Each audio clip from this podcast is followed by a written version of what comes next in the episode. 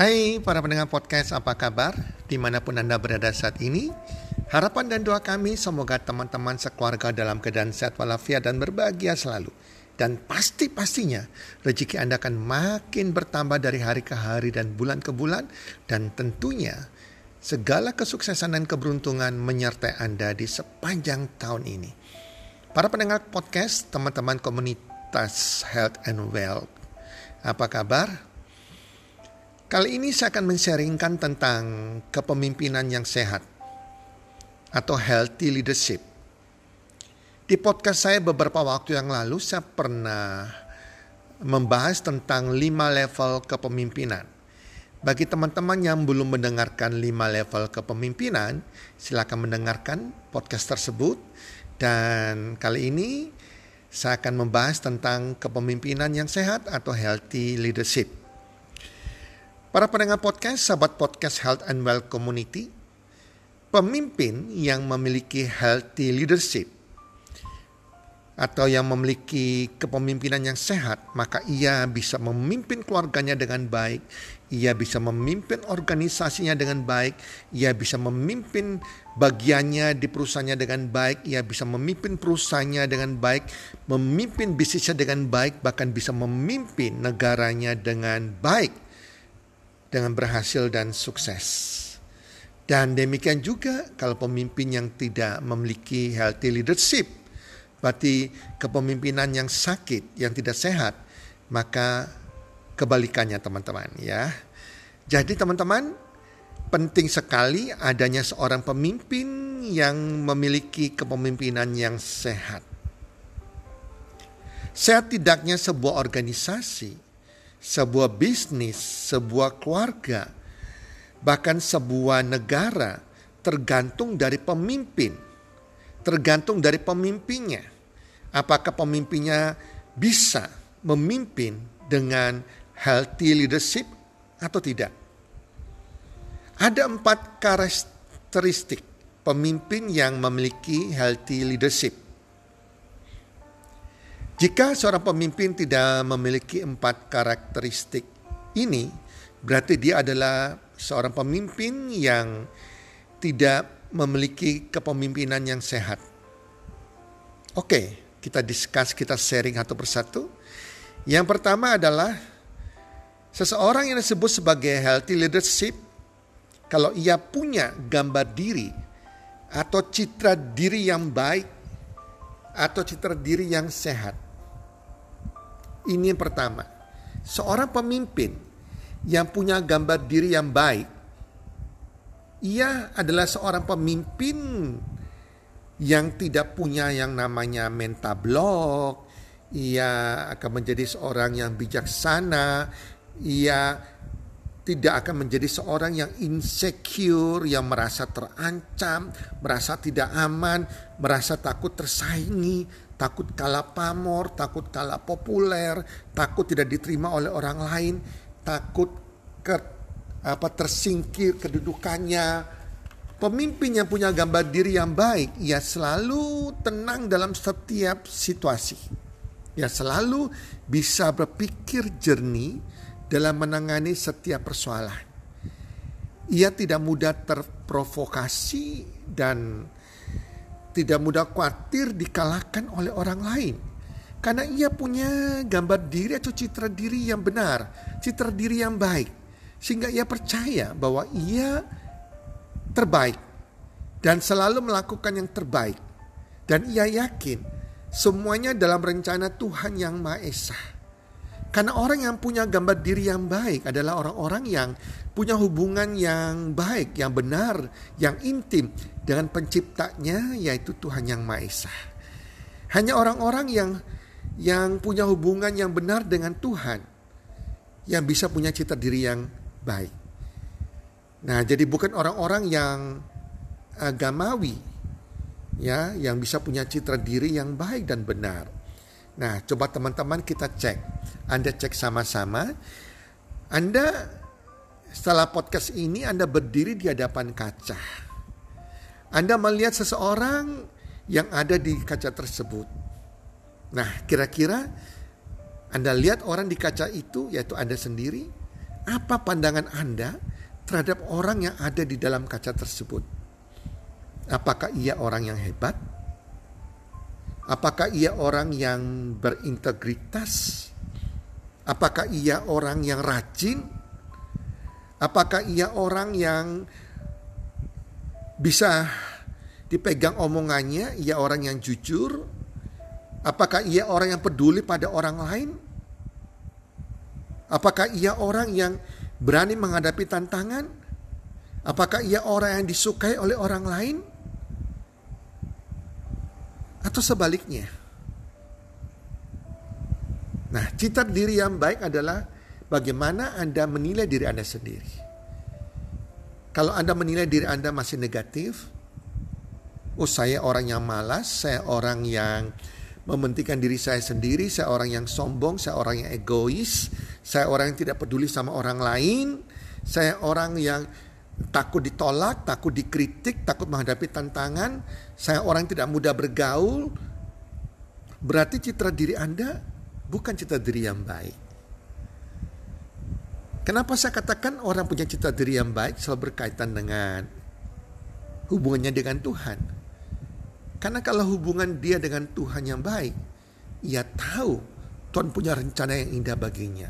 Ia tahu ia berharga di mata Tuhan. Teman-teman. Oke teman-teman ya, sekarang kita memasuki yang kedua, karakteristik yang kedua. Seseorang memiliki healthy leadership jika ia memiliki kehidupan spiritual atau kehidupan rohani yang baik. Para pendengar podcast, banyak orang beragama mereka hanya melakukan kegiatan agamawi saja. Agar bisa dilihat orang tampak benar, tampak suci, tampak rohani. Tapi di dalam hati mereka, dalam pikiran mereka, dalam ucapan mereka, dalam karakter mereka, tingkah laku mereka semuanya negatif. Sehingga jangan heran para pendengar podcast, banyak pemimpin-pemimpin yang kelihatan wah beragama sekali. Tetapi mereka korupsi, mereka narkoba, mereka tidak bisa dipegang ucapan janjinya, mereka mudah berbohong, hatinya penuh iri, kebencian, dendam. Mereka suka pesta-pesta minum-minum, mereka suka main pelacur, berzina, mereka punya istri ada di mana-mana dan lain-lain. Itu sebabnya seorang pemimpin yang baik yang memiliki healthy leadership adalah pemimpin yang memiliki kehidupan pribadi atau karakter yang bisa dicontoh dan dijadikan panutan. Seorang pemimpin yang tidak sehat tidak mungkin bisa berikan arahan yang benar dan contoh yang benar bagi orang-orang dipimpinnya. Sehingga seorang pemimpin yang korupsi, Anda lihat teman-teman pasti ya anggotanya juga pasti korupsi semuanya teman-teman ya itu banyak sekali nah seorang pemimpin yang merokok nah dan dilihat oleh orang-orang yang dipimpinnya apalagi pemimpin itu adalah seorang ayah yang dilihat oleh anak kandungnya. Maka jangan heran orang-orang dipimpinnya atau anak kandungnya juga akan mencontoh hal yang sama. Mereka akan menjadi seorang perokok semuanya. Jika seorang pemimpin memiliki kehidupan spiritual yang benar, atau kita sebut healthy leadership, di bidang spiritualnya benar, maka ia akan menjadi seorang pemimpin yang takut Tuhan. Ia tidak akan melakukan hal-hal yang tidak disukai oleh Tuhannya atau bertentangan dengan ajaran kitab sucinya. Ia akan punya integritas, ia bisa dipercaya ucapan dan janjinya, karakternya positif, karakternya dan ucapannya benar. Nah, itu hanya ada di pemimpin yang punya kehidupan spiritual yang baik. Bukan pemimpin yang agamawi. Pemimpin agamawi adalah pemimpin yang so suci yang munafik. Karena bicara mengenai kehidupan spiritual, itu bicara tentang sesuatu yang tidak tampak mata oleh manusia. Tetapi itu menyangkut hubungan pribadi seseorang, keintiman seseorang dengan Tuhannya. Oke, kita masuk yang ketiga ya. Ketiga, healthy leadership Karakteristik yang ketiga adalah selesai dengan diri sendiri. Presiden kita Jokowi pernah mengatakan bahwa ia sudah selesai dengan dirinya sendiri. Wow, itu ucapan itu adalah ciri dari pemimpin yang sehat, yang memiliki healthy leadership, teman-teman. Selesai dengan diri sendiri bermakna bahwa apa yang ia lakukan saat ini, yang seorang pemimpin lakukan saat ini, hidupnya saat ini bukan untuk kepentingan pribadinya lagi, bukan untuk egonya pribadinya lagi, bukan untuk uh, apa ya, untuk dia punya ketenaran dia lagi, tetapi tujuan pribadinya untuk membuat orang yang dipimpinnya, negara yang dipimpinnya menjadi lebih baik, menjadi lebih sukses, menjadi lebih dewasa, menjadi lebih berhasil. Karena ia bisa memimpin dirinya sendiri. Ia rendah hati. Ia tidak egois, ia tidak mementingkan kepentingan dirinya, tetapi untuk kepentingan orang lain yang dipimpinnya, untuk bangsa dan negara yang dipimpinnya, untuk rakyatnya. Dan ia tidak terikat pada masa lalunya. Masa lalunya sudah beres semuanya. Nah, kalau pemimpin yang belum selesai dengan dirinya sendiri, maka ia akan memimpin dengan tujuan untuk kepentingan dirinya sendiri, untuk egonya. Cara berpikirnya bukan bagaimana saya bisa mem membuktikan bisa menolong orang lain, bisa membantu orang lain untuk berhasil, bisa membuat rakyat kita sejahtera. Tetapi cara berpikirnya bagaimana saya bisa memimpin agar saya bisa mencapai tujuan pribadi saya. Saya bisa tambah kaya, menjadi kaya, dan saya bisa memanfaatkan orang lain, memanfaatkan rakyat saya untuk kepentingan saya pribadi. Para pendengar podcast, seorang pemimpin yang sudah selesai dengan dirinya sendiri, ia akan memimpin dengan kepedulian untuk membuat orang lain yang dipimpinnya juga bisa berhasil, bisa sukses. Tujuannya bukan lagi pada diri sendiri tetapi kepada orang lain. Atau seorang pemimpin negara kepada rakyatnya. Dan ia bisa menduplikasikan kepemimpinannya pada orang lain. Ia bisa menciptakan pemimpin-pemimpin yang baik juga. Ingat, seorang pemimpin yang berhasil adalah seorang pemimpin yang akan melahirkan pemimpin-pemimpin yang lain. Ia akan melahirkan banyak pemimpin-pemimpin yang lainnya. Dan itu hanya terjadi kepada pemimpin yang sudah selesai dengan dirinya sendiri. Pemimpin yang memiliki kepedulian, teman-teman. Karakteristik yang terakhir yang keempat. Healthy leadership adalah seorang yang memimpin berdasarkan visi yang jelas. Bukan berdasarkan emosi atau ambisi, tetapi visi yang jelas dan kuat ke mana ia akan membawa orang yang dipimpinnya. Entah itu keluarganya, organisasinya, perusahaannya, bisnisnya, bahkan bangsa dan negaranya. Ia tahu ke mana ia akan membawanya. Jelas ke tempat tujuan yang baik sekali sesuai dengan visinya. Ia bisa melihat sesuatu yang belum terjadi menjadi terjadi. Jadi visi adalah sebuah kemampuan untuk melihat secara jelas yang masih tidak kelihatan jelas dan meyakini apa yang belum bisa dipercaya. Seseorang yang punya visi adalah seorang yang memiliki iman. Nah, iman ini yang bisa membuat ia bisa melihat visi. Ia bisa melihat sesuatu yang belum terjadi di masa depan, tapi ia sudah bisa melihat bahwa itu sudah terjadi dengan visi dan mata imannya, bahwa itu sudah terjadi dan dia percaya itu akan terjadi. Inilah teman-teman, seorang pemimpin harus memiliki visi yang jelas dan kuat. Ia bisa melihat secara jelas yang belum terjadi di masa depan dan dia bisa melihat visinya terjadi di situ.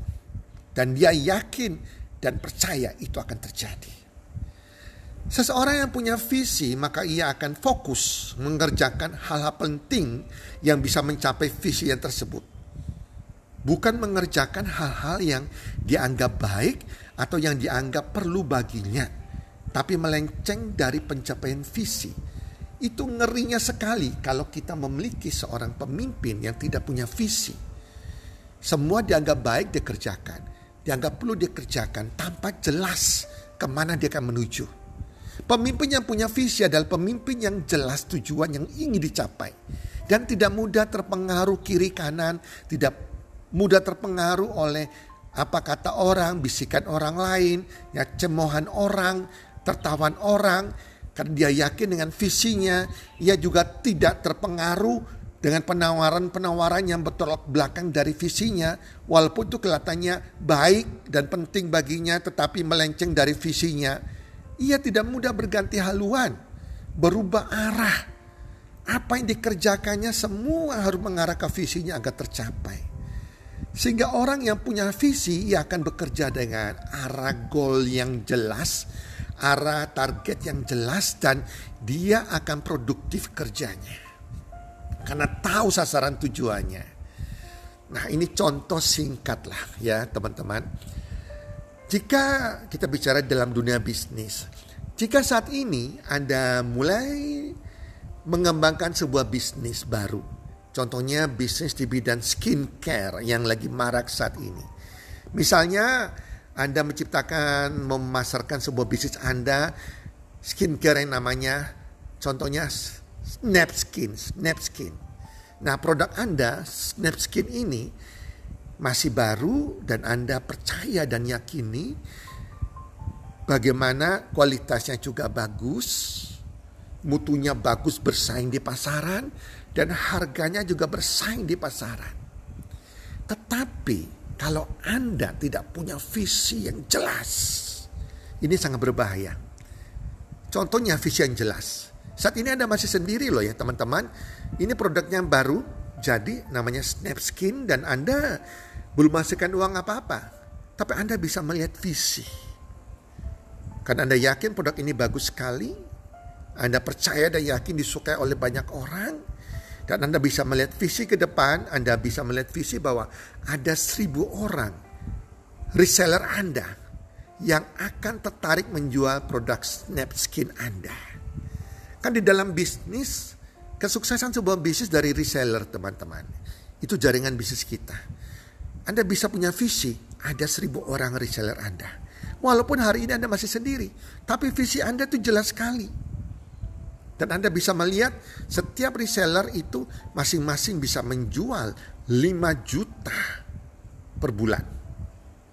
Sehingga omset Anda sesuai dengan visi Anda bisa mencapai 5 juta rupiah kali seribu orang di seller, 5 miliar omset Anda per bulan. Dan keuntungan Anda misalnya 10% saja, maka penghasilan Anda 500 juta per bulan. Itu visi, Anda akan punya penghasilan 500 juta per bulan. Walaupun hari ini Anda masih mulai. Belum pasti punya penghasilan begitu. Masih banyak tantangan di depannya. Tetapi Anda yakin visi Anda jelas sekali. Nah, inilah visi dan Anda akan jalan dengan visi Anda. Anda percaya visi Anda akan jadi kenyataan. Anda sudah bisa melihat Anda punya penghasilan 500 juta per bulan dengan 1000 reseller. Itu visi. Kalau visi Anda kuat dan jelas, pada waktu Anda berjalan, Anda mulai melakukan bisnis Anda, pasti banyak omongan-omongan. Aduh, produk Anda kok nggak bagus, bla bla. Anda tidak akan dengarkan. Itu omongan menjatuhkan karena Anda yakin produk Anda bagus. Ada omongan juga pada Anda, ayo kita join dengan skincare merek X ini yang lebih bagus dari Snap Skin. Nah, mungkin Anda bisa berubah haluan, berubah arah. Kalau Anda gak punya visi dan gak punya iman dan keyakinan. Tetapi Anda punya visi yang kuat, yang jelas anda tidak akan terombang ambing. Anda tidak akan mudah terpengaruh. Setiap tantangan di depan, di depan pasti ada tantangan. Anda tidak menyerah. Karena Anda berjalan sesuai dengan visi Anda. dan Anda yakin visi Anda akan menjadi kenyataan. Itulah teman-teman keempat ciri karakteristik karakteristik seorang pemimpin yang punya yang namanya healthy leadership. Semoga podcast kali ini bisa bermanfaat bagi Anda semua karena kita semua kalau mau sukses di dalam keluarga kita, dalam bisnis pekerjaan kita, organisasi kita yang kita pimpin, semua berdasarkan leadership, kepemimpinan. Dan setiap kita harus menjadi seorang pemimpin. Semoga bermanfaat dan salam sukses. One, two, three.